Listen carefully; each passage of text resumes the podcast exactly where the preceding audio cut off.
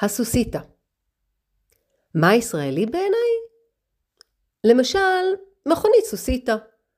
אותו יצור מוזר שנחשב כמכונית הישראלית הראשונה שיוצרה בארץ. לא שהיו לנו יומרות לייצר מרצדס או שברולט עם גג פתוח, שמסיע בני עשרים עם שיער מתנופף ברוח.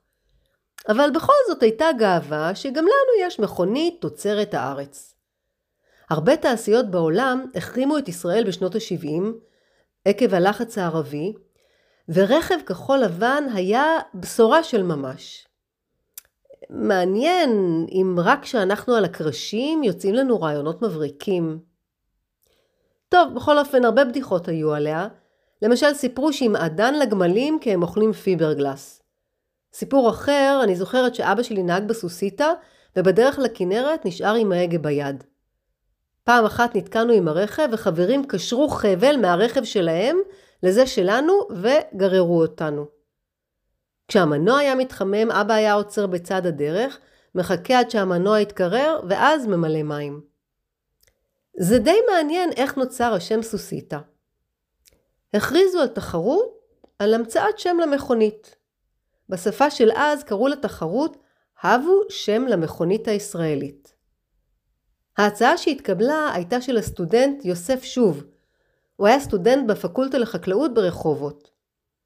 הוא חשב שלמכונית ישראלית מתאים שם של יישוב ישראלי, ולכן הציע את השם סוסיתא. סוסיתא הייתה עיר עתיקה ממזרח לכנרת. העיר הזאת מספרת גם את ההיסטוריה של תקופת בית חשמונאי, של התקופה היוונית וגם של התקופה הרומית. בארמית סוסיתא זה סוסה. לטעמנו באמת היה מתאים לקרוא לסוסיתא על שם סוסה, שהייתה עם הרבה ניסיון חיים וקצת עייפה.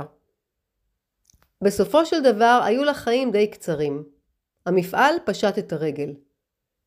אנחנו נשארנו בכל זאת גאים על יצור המכונית הישראלית שהוסיף הצבע ללחיים הישראליות. המהות הזאת של להקים יש מאין זורמת אצלנו בדם, ואת הגן הזה כדאי לנו לשמר. עובדה שמהמדבר הצחיח שהיה כאן לפני מאה שנה, מתוך השום כלום, בכל זאת קמה למדינה. והסוסיתא, שנראית היום טרנטה לעומת כל יונדאי, היא אומנם פרק קטן, ואולי זניח בהיסטוריה, אבל בכל זאת אנחנו זן של חלוצים שממציאים פטנט אורגינלי בכל פעם מחדש.